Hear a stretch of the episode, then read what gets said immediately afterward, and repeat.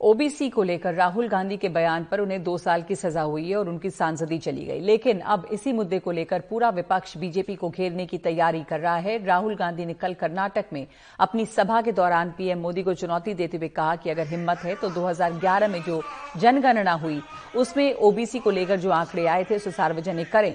साथ ही 2021 की लंबित जनगणना की जल्द से जल्द कार्रवाई करवाई जाए।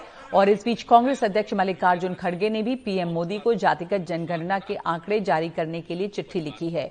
इस मुद्दे पर बिहार में आरजेडी बहुत पहले से अभियान चला रही है। बिहार में राज्य सरकार की तरफ़ से जाति आधारित गणना करवाई जा रही है। हत्यारों का ट्रायल हुआ और सजा मिली। और यूपी में जो हुआ 2011 में हिंदुस्तान का सेंसस हुआ था। उस सेंसस में हमने ओबीसी का कैटेगराइजेशन किया था। आज तक वो सेंसस रिपोर्ट पब्लिक नहीं बनाई गई है। अगर हम देश में ओबीसी को आगे बढ़ाना चाहते हैं, उनका हक उनको देना चाहते हैं तो पहला कदम है कि ओबीसी सेंसस में जो डेटा है, उसको प्रधानमंत्री रिलीज़ कर दें, पब्लिक कर दें। और मैं आपको गारंटी दे देता हूँ कि हिंदुस्तान के प्रधानमंत्री ये नहीं करेंगे। क्योंकि वे सचमुच में ओबीसी का भला नहीं चाहते हैं। और कांग्रेस पार्टी ये काम एकदम कर देगी। जैसे ही हमें मौका मिलेगा हम ओबीसी सेंसस को पब्लिक कर देंगे और उससे पहले हम पूरे देश में बीजेपी पे दबाव बनाएँगे। मोदी जी, अगर आप ओबीसी की बात करते हैं तो इस कैप को आप हटा दीजिए 50 परसेंट को, रद्द कर दीजिए। फिर ओबीसी की बात करिए। उससे पहले आप ओबीसी की बात मत करिए। राहुल गांधी ने सीधे चुनौती दी है और इसी पे अब खड़गे ने भी प्रधानमंत्री मोदी को चिट्ठी लिखी है। कांग्रेस नवीनतम जाति जनगणना की मांग करती है। ये इस चिट्ठी में लिखा गया है। मल्लिकार्जुन खड़गे की ये चिट्ठी है, प्रधानमंत्री के नाम। कांग्रेस और अन्य विपक्षी दलों ने संसद में ये मांग उठाई है। यूपीए सरकार ने 2011-12 में जाति जनगणना कराई थी।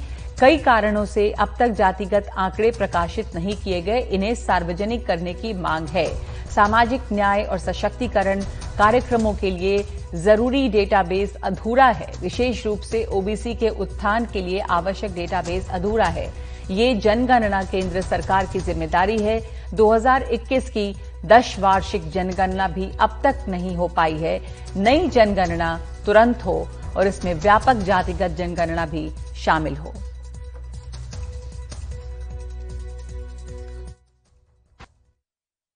जाति आधारित गणना तो हम लोग कर रहे हैं। लेकिन जाति आधारित जनगणना की मांग तो हम लोग किए थे ना।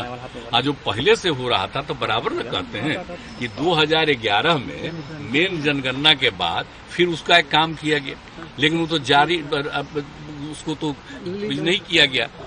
चालू नहीं किया नहीं, नहीं किया गया इन्फॉर्म नहीं किया गया जारी नहीं किया गया। उसके बारे में ये पता चला कि ठीक नहीं हुआ था। तो उसके बाद तो फिर हम लोग कहने न लगे भाई कि इसको ठीक से करिए, ठीक से करिए, और उसके लिए मांग करने गए। आप बताइए, बिहार का तो ऑल पार्टी आप ये बताइए, कोई एक पार्टी थी, सारी पार्टियाँ का एक व्यू और आप बोलिए, हम लोगों का उन्नीस में हाउस में, यही थे जब उस समय अध्यक्ष स्पीकर थे। या दोनों हाउस में, विधानसभा, विधान परिषद, दोनों जगह से पारित करते थे हम लोग। कि होना चाहिए और सर्वसम्मति से होता था। जी। तो हम लोग तो उसके पक्ष में नहीं जी। आप जान ही रहे हैं जब ये जाति जनगणना की मांग थी तो सभी दलों को हमने लिखा था और ये मांग की थी कि ये जाति जनगणना जो है पूरे देश में होनी चाहिए। तो अगर हो रही बात उन्होंने रखी है तो अच्छी बात है लेकिन हर जगह होनी चाहिए।